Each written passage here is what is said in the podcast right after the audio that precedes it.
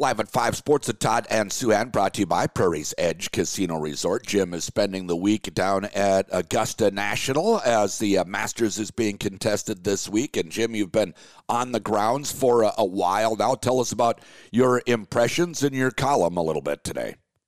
It's rainy. Uh, well, it was rainy yesterday. It is actually just kind of overcast, threatening today. Uh, weekend does not look good. This place rains really well, but two two notes. One is that uh, it'll be a very interesting tournament if it's wet conditions. Uh, might favor the longer hitters and take longer clubs into the greens, but it also could favor people like Spieth and Cam Smith, who are really good wedge players. If everything, uh, if the ball doesn't roll and everything, all the par fives end up being three shot par fives. That's the way that uh, uh, Zach Johnson and Trevor Immelman and people like that won here in the past. Um, it really, you know, it's pretty fascinating week here because of LIV Golf, mm-hmm. conflict between LIV Golf players and the PGA players, uh, the apparent separation between the top three players in the world, Scheffler, Rahm, and McIlroy, and everybody else. Tiger being on the grounds but not really expected to contend. Mickelson back after missing a year. There's just a lot. There's a lot going on here. Yeah, that's for sure. And uh, you know, hopefully they can get it in. Have they had? Are they talking about uh, you know contingency plans? I mean, uh, hopefully it's not a lightning storm too, because then you simply can't play. If it's just kind of a drizzle, you know, you can play through it. What are they talking about at this point? They really aren't talking about it. They mm. they desperately want to have Masters green jacket be handed out in prime time on Sunday. That that is really their only plan. Mm. They have if they had to change it, they obviously, you know, if they can't control it, if, if it's the weather's just too bad, of course they would play on Monday. But they really will do everything they can to finish by Sunday afternoon. First Masters I covered down there was 2005, and that was the day that it just Saturday got kind of washed out, and then Tiger made his comeback by playing uh, the end of the third round and then all of the last round on uh, a while. I'm seeing a drone over the practice screens. It's really weird to see Augusta National adopting new technology. Um, um, and, and so they they desperately want to have a, a Sunday afternoon Masters finish. And as you said, if it's not lightning, maybe they just let the guys play through a certain amount of rain. Yeah, gear up, uh, wear that rain gear. Has there been any talk around there about uh, the consideration of potentially uh, changing golf ball and trying to limit the, uh, you know, how distant, how, how much distance a golf ball will carry? Yes and no. It, it's a big topic for all the media here. I don't think players are too worried about that this week. All they're thinking about is the Masters. We just asked Rory about it at the press conference, and he said he, you know, says he kind of gave a, and he Rory is the best. Rory answers every question, mm-hmm. but he said there's you know a lot of arguments to be made on both sides. It's very nuanced. One thing he said was, you know, the one it, it's much easier to change the nature of golf equipment than it is to change a golf course. Now, here at Augusta National, last year they uh, pushed the 15th tee back. This year they're pushing the 13th tee back. Uh, they pushed the fifth tee back before, but you know they're Augusta National. They can spend ten million dollars remaking a hole. Not, not not all golf courses can do that. Um, so you know the. And I saw, I heard Chamblee and a couple of the other guys on Golf Channel last night debating it, mm-hmm. and Chamblee and you know, uh, Chamblee was making the case that the best players still win. Uh, distance doesn't hurt the game; it actually might popularize the game. Uh, and then other people saying, well, what about in 20 years? If you keep, if the ball flies a yard farther every year or so, you know, 20 years from now, you're making all the courses obsolete. And so there's there are so many different aspects to this argument. I do think the and another somebody else brought up, what if you uh, limited tee height? you know you can only use so long a tee then you can't just launch the the ball as high you have to play more of a control game uh, you can you can you can limit the length of shafts. That would limit it some of the long drives. But to me to me i like simple uh, yeah. simple developments. I mean why not scale back the professional ball to a certain specification? And people are still going to hit it 300 yards. Mm-hmm. they just might not hit it 350 and have a wedge into a par five.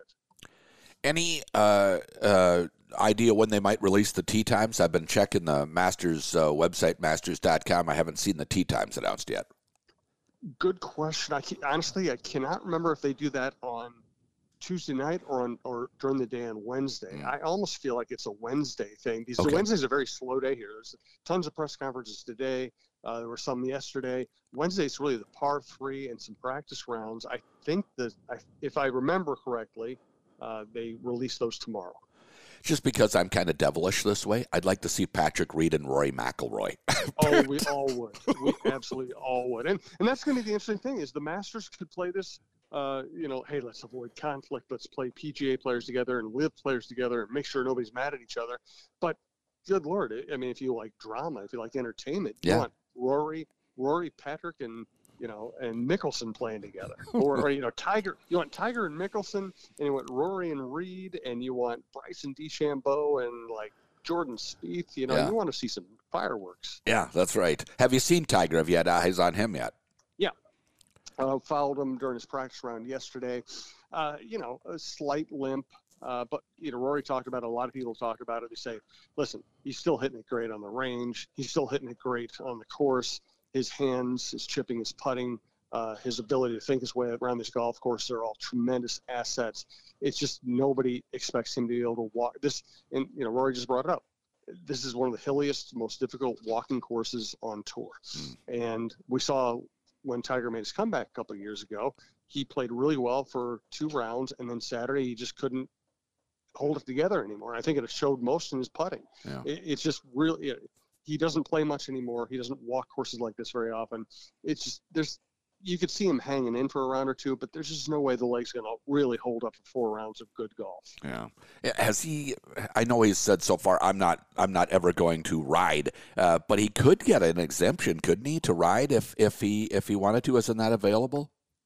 Uh, theoretically, he could. Uh-huh. Uh, I don't think you'll ever see a golf cart on ma- the Masters grounds. Yeah. Um, I also don't think Tiger would ever allow himself. To, I, I, think Tiger would retire before he would ride in a golf cart yeah. during a tournament for my money, I wish he'd ride so we could see, you know, just how good yeah. a player he is.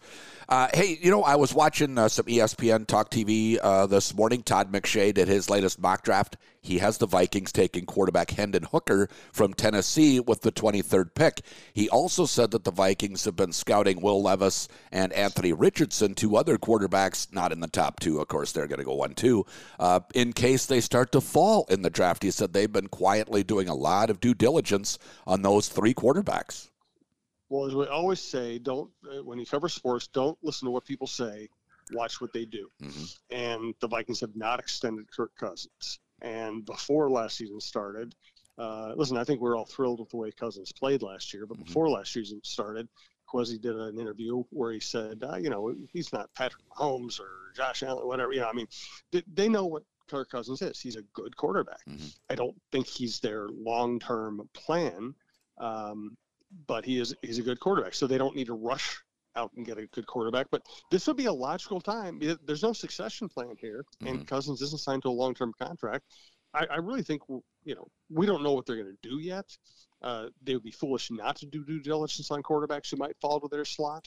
We don't know whether they would take one if he was actually there. Levis scares the heck out of me with the way he's talking. Uh, uh, Richardson, Richardson might be the ideal developmental quarterback. Mm-hmm. Um, you know, Hendon, I, I, don't, I don't know. I don't have a strong opinion on yet. Mm-hmm. Um, but you know, if a quarterback's the best player available there, you'd be foolish not to take him. Hendon Hooker will be 25. Some think that's a drawback. Others think that's a positive that he has as much experience uh, as he does. Mike Tannenbaum, who's a longtime former uh, GM in the NFL, that's uh, he really likes Hooker, and he thinks that the Vikings would get him there. That that would be that would be a good pickup for them, and that he'd be ready to go fairly quickly. Yeah, and I, I, have got, not gotten into a lot of draft analysis yet. Yep. I'll just say if you, if you can get somebody like Justin Jefferson with that pick, you take Justin Jefferson. But but listen, there's there's no way around it. If there's a quarterback you like, you owe it to your franchise to take him. Yep.